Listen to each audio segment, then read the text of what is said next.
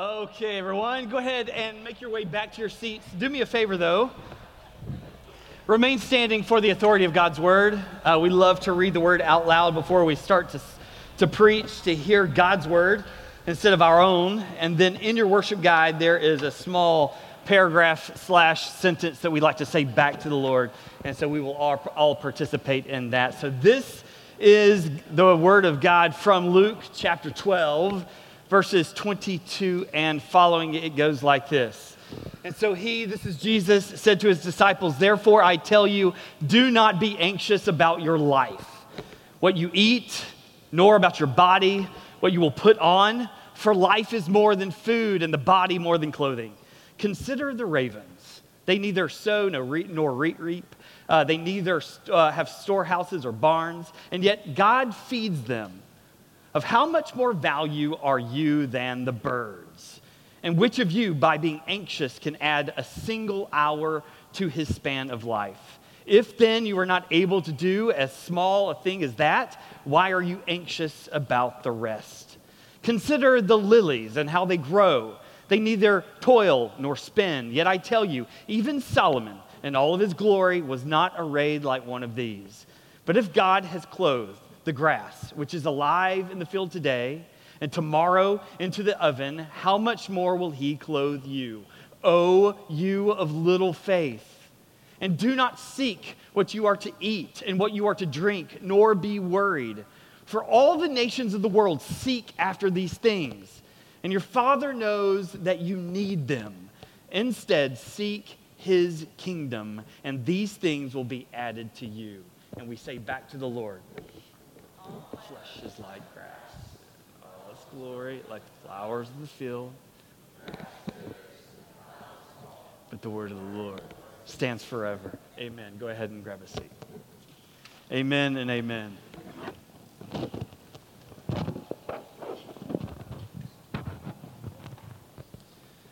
All right, so you and I both know uh, about this word up here, right? Anxiety. Anxiety. It's universal for each one of us, and it oftentimes, whether you know it or not, it becomes a villain in your life, in my life. It comes for you and me alike. And somehow, this one concept makes its way into every nook and cranny in our lives. It can become a shadow that just casts a dark, foggy, cloud over our entire lives if we are not careful. It rears its uh, ugly head in all kinds of ways, doesn't it? Physically, it has impact on us. Mentally, it has impact on us. Even socially, so, physically, you know how sometimes your, your chest can get real tight or your heart can begin, begin to beat because of anxiety. Some of you have hyperhidrosis. That's right, you are in some kind of setting which you are super anxious about, and then your palms begin to sweat. Anybody with hyperhidrosis? You don't have to confess now, however, I know you are. All right, so then psychologically, you can waste all kinds of time thinking and toiling about the things of this world.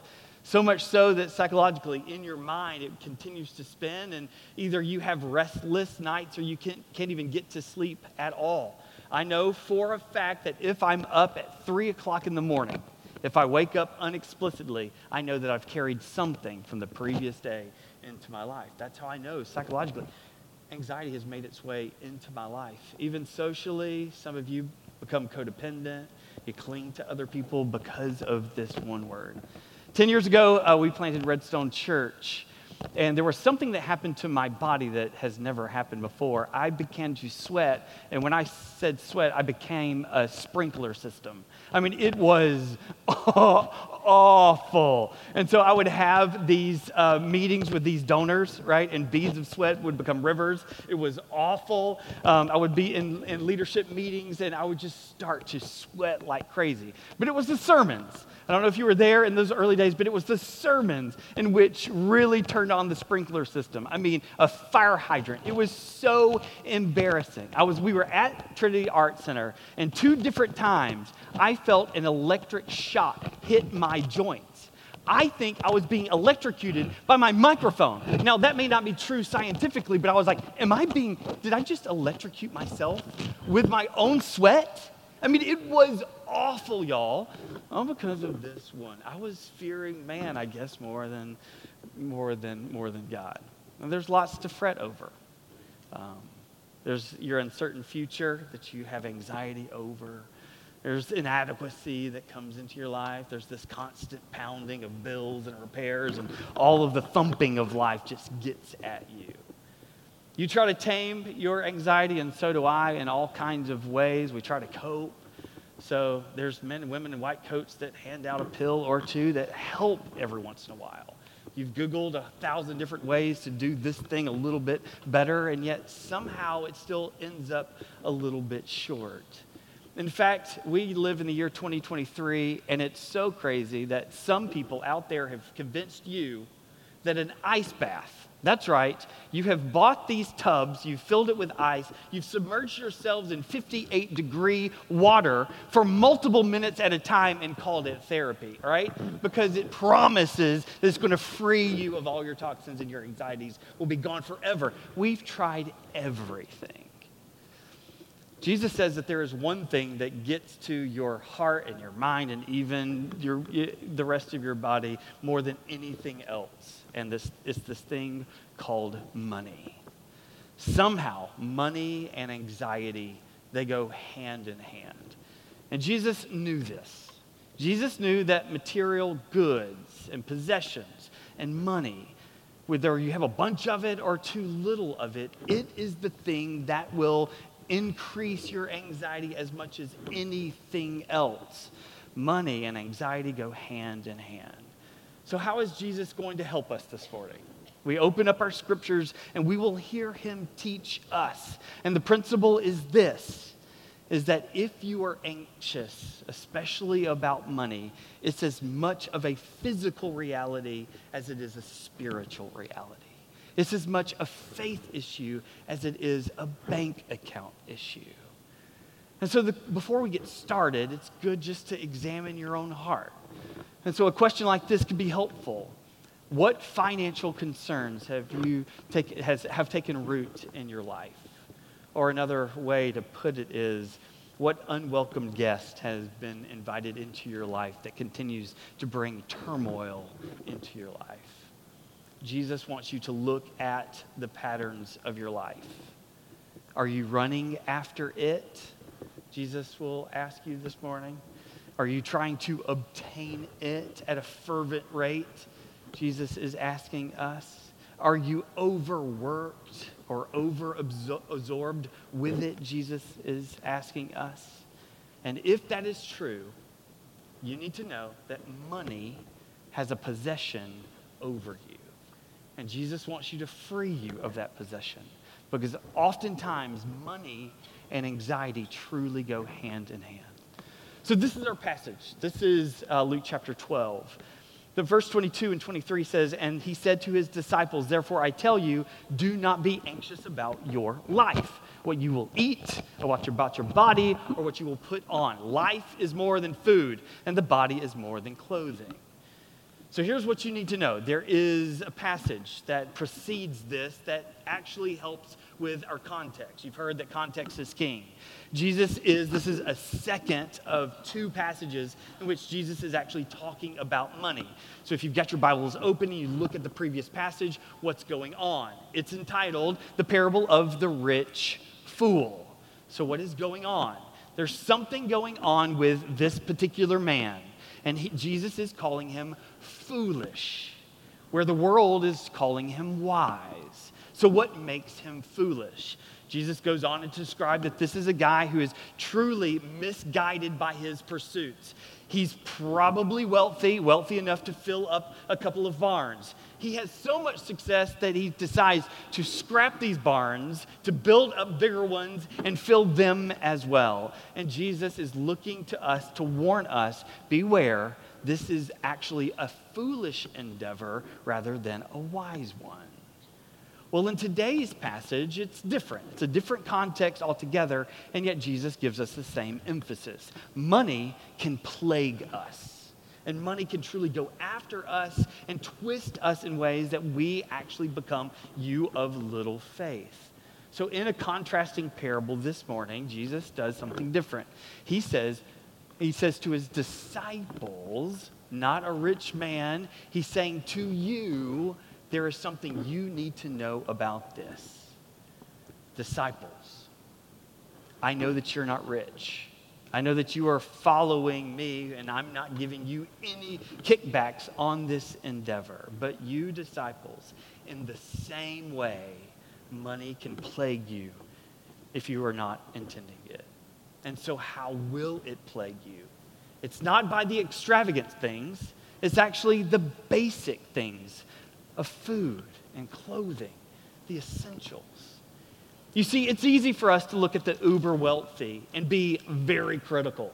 Anybody who talks like this and says, Hey, Margaret, can you grab my fur coat? I don't know where to park my yacht. I mean, it's easy to look down on those types of people, right? That was a, that was a laugh line. If you were wondering, I, have been practicing that. I haven't. I'm kidding. This, there has been very little practicing, but that was pretty good. Can you back up? So it's, it's easy to poke fun of the, at the uber rich. And that's just part, I don't know what's going on with this, we just have to deal with it. It's just easy. But Jesus is saying it's not just the uber rich. Because the disciples weren't rich at all. In fact, the lure of money extends to all strata of life. That's what Jesus is saying in the context. Whether you are upper class or middle class or lower class, this pursuit of money this idea of money can overwhelm you in a way that you don't even know where you're at. So you may be snacking on any kinds of things, whether it's caviar or Kit Kats or somewhere in between. And then for the possessions, it's the possessions that will address uh, impact you. Jesus is looking to his disciples and he's saying, disciples, you need to be aware of this. You need to be aware of this. The disciples are more often than not, they're from Galilee. This is the working class portion. Do I just need to get another bite? Is that too distracting?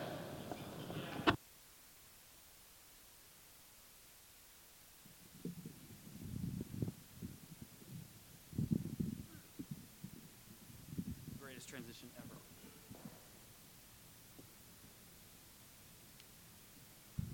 Ooh. All right. All right, so the disciples. So he's looking at the disciples. And again, these disciples are not your upper class echelon at all. At all. In fact, they mainly come from Galilee.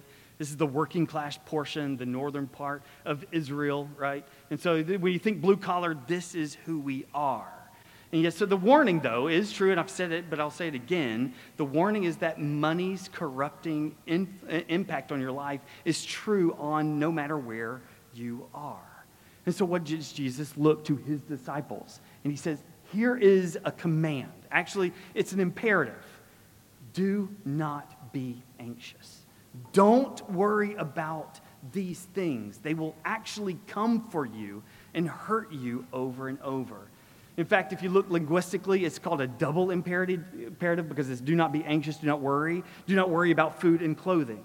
And so these very basic, essential parts of lives you can consume you in a real and a powerful way. Has the necessities, the basics of life, of how you're going to provide for your family. Not the exorbitant things, but the basic things have it, has it consumed you money's corruptive power truly can come for all of us. Because what Jesus is saying, it's not just the yachts and the fur coats. Oftentimes, it's just what we eat and the clothing that we put on that will consume us. So, Jesus teaches us about worry, He teaches us about anxiety. And so, how does He do so? He looks to an everyday example he looks to a bird, a bird of the field that you and I just look at and go, huh, not spectacular at all. He looks to an example of an everyday bird and he says, I want you to learn from him. And so, what is a raven? A raven is an overlooked bird of prey in our world. They're not terribly attractive birds, they're just there. Um, they're a little bit like crows, right? Just a little bit bigger. They squawk. They have wild and fiery eyes. They're associated with the city of Baltimore, right? And so these are just ravens. Now, ravens in the Old Testament, they get a little bit of the short end of the stick as well. They're actually ceremonially unclean, they're not able to make it into the Temple Mount. And so it seems like Jesus or God has truly dismissed the poor raven. And yet, in the book of Job, there's a question. It says, Who provides the raven its prey? Who provides it? And the answer is, well, God does. And so God is responsible for providing a ceremonially unclean animal because he is one of God's creatures. And so, how does this, boo- this bird get food? Is he a farmer? Right? Can he build his own barns? The answer is no. He's a scavenger, meaning he just goes about his day and he just takes whatever he can get because he can neither uh, sow nor can he reap. He just gets what he gets and he doesn't pitch a fit. He's a raven. Jesus does something here, and he uses a technique called how much more, where he is moving from the lesser to the greater. And he says to us, with the reasoning, if God is going to take care of the raven, how much more will he take care of you? And so when you look at the birds and you see them flying about and you think they're just small, they're insignificant, they're even unclean, and yet the Heavenly Father is preparing and taking care of them, how much more are they being taken? How much more will you be taken care of? Jesus says, You, brothers and sisters, you are valuable. And yet, when you worry about your food in particular, or where your next meal will come from, can you add a single hour to your life? And so he continues to press the issue in saying, worry will not do anything for you. It won't add anything to your life. In fact, it's the very opposite. You'll actually be taken away. It's actually subtraction. The average age is about 80 right? So if you live 80 years, you're going to live about 30,000 days. 30,000 days equates to 700,000 hours. Your anxiety over money will not add one hour to that total. Not one. Jesus is a good Savior. He's also, He loves you so deeply, and He knows that your heart can get distracted with money. The opposite is truly there. Anxiety actually stills your time. Because when you're anxious, especially about money, it will turn into troubles and when you turn into troubles, you begin to waste your time thinking about those things. And then when you waste your time thinking about those things, it makes its way into your sleep patterns. And then you start losing sleep. And so when you wake up, you're not as, not as um, alert. And when you're not as alert, maybe you have a knot in your stomach. And when you have a knot in your stomach, you're not as productive at work. And when you're not as productive at work, you start to complain. And when you complain too much, you lose your joy. And when you lose your joy, you start blaming God for everything.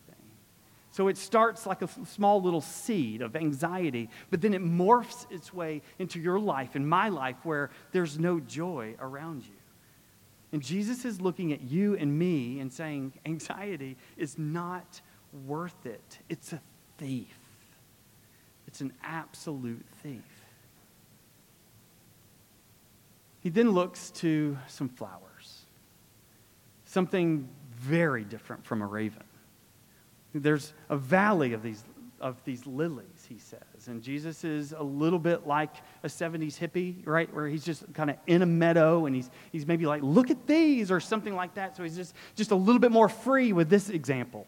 And so he's like, look at how beautiful. And he's just pointing and pointing and pointing. He's like, look at all of this beauty. Do you see this? And he's equating the, the raven with food, he's equating the, the lilies with clothing. And he says, I want you to look at the splendor of these lilies and these, and, and these flowers. And he's painting a picture for you and I, for our eyes to be full of beauty It's wonderful and good because flowers are wonderful and good, because flower shops are wonderful and good. Birthdays and anniversaries and Mother's Day, right? I mean, all of these occasions, you like dance recitals and all of the things, you buy flowers for wedding ceremonies and receptions, and you just bring flowers on first dates and last dates and funerals. I mean, there are flowers everywhere. Why? Because they inspire us they're amazing. They're wonderful to look at, they're wonderful to hold, they're wonderful in a vase, they're wonderful to smell. They are wonderful. And what Jesus is saying is, as beautiful and as splendor as they are, they haven't done one ounce of work to get that way.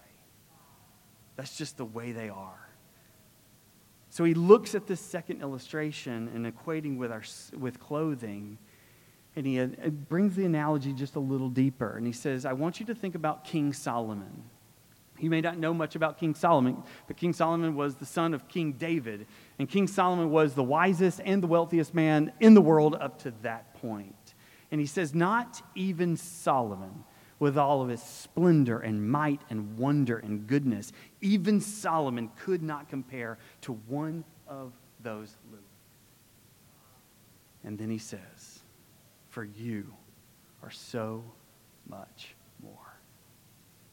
Martin Luther tells us that we need to look at the lilies because they're just standing there and allow those flowers to become our teachers, to become our masters, for they teach us something that we can not know ourselves. How much more does the Father love you, or will He provide for you than these flowers of the field? You see, wildflowers are spectacular and they're beautiful, and you could look at them all day long. But they're not known for their longevity, are they? And so, in the same way that a raven is unclean in the temple, he's also demoting the flowers of the field and saying, You don't have that, that much worth. As beautiful as you are, you're not known for your longevity. We just said the grass withers and the flowers fall. It's built that way. These flowers were built to be ephemeral, meaning short timed. Just a blink of the eye or a snap of the fingers, here today and gone tomorrow. That's what it's meant to do. And Jesus says, they're not supposed to last, and yet they're full of beauty and splendor. And so we should ask well, isn't that just a waste? A waste of God's creativity and time and effort? It's a total waste. And Jesus says, no, it's not a waste at all because they become our teachers. If God will do all of that for a flower as wonderful and beautiful as that, how much more will He clothe you? And we are made in his image, and we are made in his likeness. We are built for eternity we have known Jesus, and there's a plan for Jesus Christ to come and to live and to die in our place, how much more will He love us? If He loves us, He will provide for us. So then He says, O you of little faith, do not seek what you are to eat and what you are to drink, nor be worried. For all of the nations of the world seek after these things, and your Father knows that you need them. Instead, seek his kingdom, and these things will be added to you. I want you to notice that here's the warning. O disciples in the working class, you too, you need to have a warning.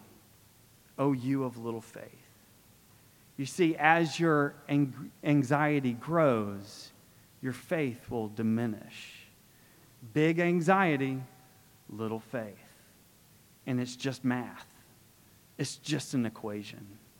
Because the opposite is also true big faith, low anxiety. I don't know your story. I don't know exactly what you're bringing in here. You may be behind on your bills. You may be credited to the max. You may have lost a sense of security. I don't know these things exactly. And so this may feel like a pressure tactic. It's not. It's just that Jesus is bringing, coming alongside and saying, our faith is the what's being tested, not our bank accounts. He's wanting us to trust him fully and completely. Because our anxiety stems from a lack of faith in God's ultimate provision and care. And Jesus gives us two very simple examples for us to cling to, to understand that God truly will provide for his kids.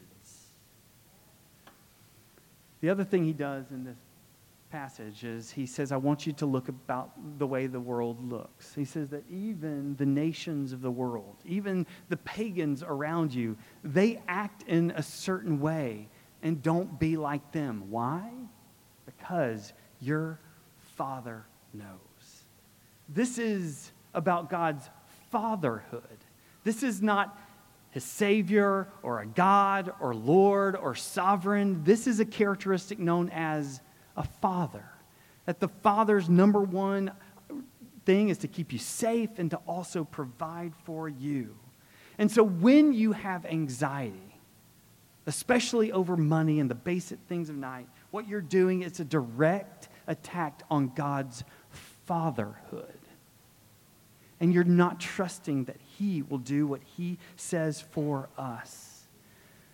The word for worry is, is actually an image of a ship on a sea in a storm or a hurricane. And it's being tossed there and, and back. And the thing that will settle the ship and to calm the storm here in this passage is for you and me to understand God's fatherhood because He is our good Father and He gives good gifts to His kids. What you're doing is that you're trusting money to do for you only what a parent can do for you, only what a father can do for you, who ultimately, supremely, sovereignly knows. God knows your predicament. He knows where you are in life.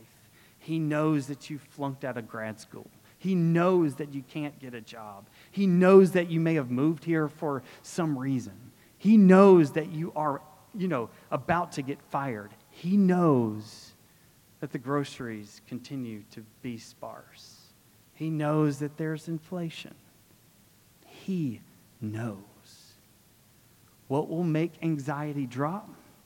A faith in that one little phrase Your Father knows. It's personal, it's a personal pronoun. Our Father who is in heaven, hallowed be your name. Your kingdom come, your will be done on earth like it is in heaven. Give us this day our daily bread. The fatherhood of God has always been one of provision over and over and over again. And so, what are we to do?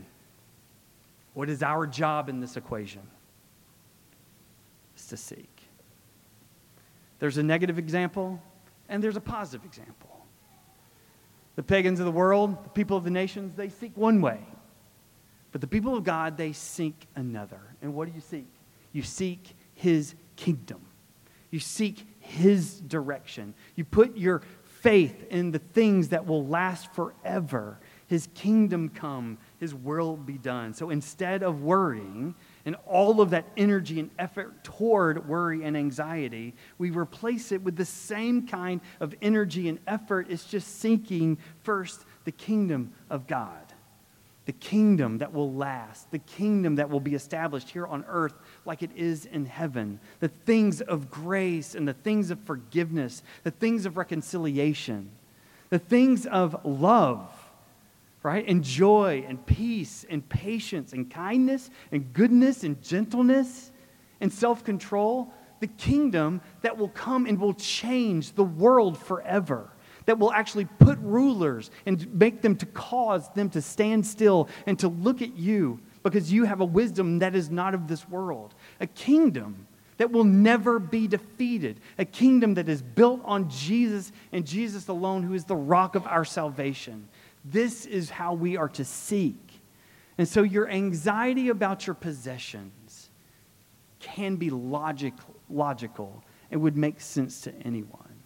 But Jesus is challenging you this morning to say the amount of effort that you're putting toward that anxiety, can you replace it toward a new type of seeking?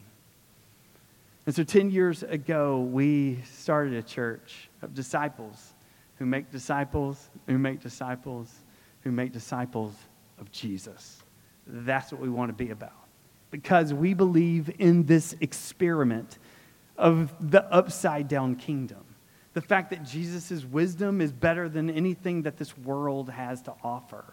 And so we, the people of God, as salt and light, to go and permeate the societies where we work and where we live and where we play. And we just want to be God's people. And that's why we named it Redstone Church, because red stands for the blood of Jesus who washed away and bought our salvation. The stone is the stone that was rolled away on Easter Sunday. So, both his death and resurrection, and then we are the church, both assembled and scattered. We just wanted to be about the gospel over and over and over again.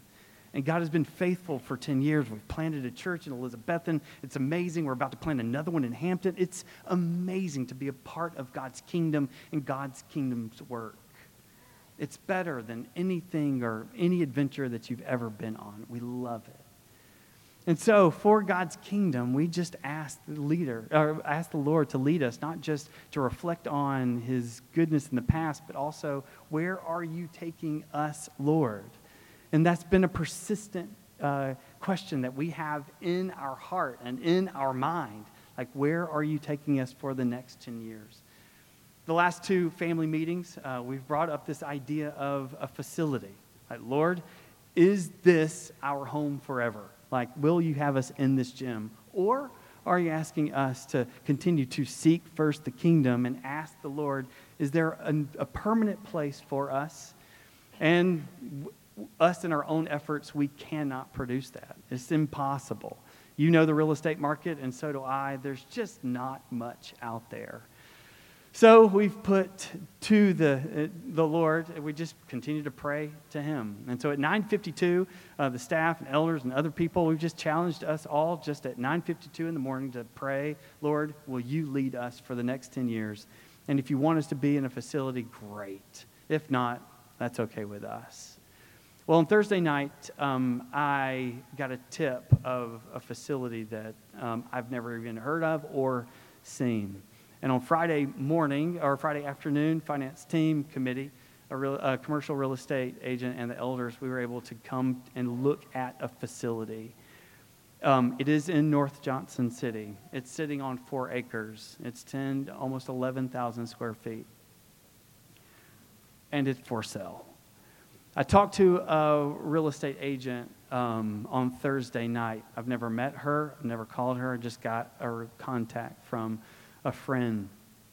And then I said, uh, Hey, I introduced myself, and um, she was sitting in the Atlanta airport because she just landed from Scotland or something like that. Why she picked up the phone, I have no idea. You, you know, you just shouldn't answer those types of phones. But she picked up, and she answered my questions. And she said, Spencer, I don't know why you called me, right?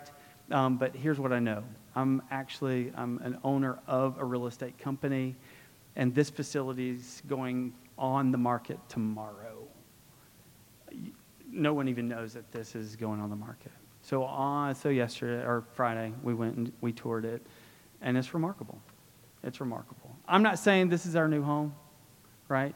However, up to this point, it looks wonderful and good. So, what we did, we took a step of faith, and great, just uh, it was universal across both elders, real estate agents, uh, finance team, and we put an offer on this thing on Friday. So uh, we bring you this information simply to ask you to pray. Who cares if we move in it? We don't. We're totally open handed. It's the Lord's, right? If He wants us there, great. If He doesn't, no problem. We'll continue to preach, right? Each and every Sunday, we'll continue to disciple our kids in the next gen. However, we believe that a location, a truly a place to call home, it actually helps us equip the saints for the work of the ministry. It allows us to teach people to obey what God has commanded us. We believe that it actually allows us to plant more churches, to invest in the next gen, and to be an outpost for people who are far from Jesus and far from community. And for that, we have great um, uh, unanimous uh, decisions that we're going to continue to walk forward in this. So we'll keep you up to date. We're not letting you know the um, address yet because we still got to tie some things up. That's okay. The details really don't matter. It's just that we're on a faith journey. Did I tell you that we're about to celebrate our 10 year anniversary? so, so 10 years of setup and teardown, and God's been faithful and good, right? We don't know what the next 10 years, but this, is, this time is, is truly remarkable. So, brothers and sisters, your Father knows. I don't know what you need in life. I don't know what I need. I know what I want. I don't know what I need. But you have a Father in heaven, firmly seated on a throne that's over both heaven and earth where he has sovereign control over all of it. And yet he knows. He knows where the ravens fly to and where they're going to get their next meal. They know he knows where every single stalk of every lily is going to be planted next spring. And he also knows your anxiety over money and he's saying it's just not worth it. Can you trust me even in the small things? And the answer to that question is absolutely yes. Father, we trust you. Let me pray for us. And so, King Jesus, we pray, Lord, and we want to give you our lives. And we also want to trust you with the material and the possessions of our life. And God, we want you to declare to you that you are a good father who gives good gifts to his kids. That even though earthly fathers, they love their kids would, and they would never give when they ask for a, a, a stone or a bread, would ever give them a stone. And how much more would the Father in heaven give us good gifts? And so, Lord, we trust you. We trust you with our lives, we trust you with our church. And God, we know that you know what the future holds. And so that's why we love you and cast every, our anxieties on you. And so, Lord, um, as we celebrate 10 years and we look backwards, we can't help but to look forward and to ask you to do big things, to do supernatural things where healing takes place, reconciliation takes place, where salvation takes place because of our church body. More than anything, we pray that you are glorified in all that we say and all that we do. And it's in Jesus' name we pray. Amen. And so, what has God done for us ultimately? He's given his one and only Son for us. So, besides the provisions that he gives on a day to day basis, he has given a Son who has died on our behalf. And that's why we come to the Lord's table every single week, because we need to reflect on God's provision ultimately for our eternal security. In the back, there are two tables, and up front, there's two tables, and there you'll find a little piece of bread and and some juice, and this represents uh, Jesus' body broken and his blood shed for us for the forgiveness of sins. That's what's separating us from the Father, our sins. And Jesus says, There's an answer. It's called me.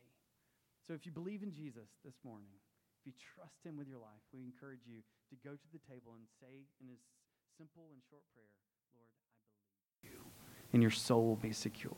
So go ahead and stand to your feet, and these tables are now open.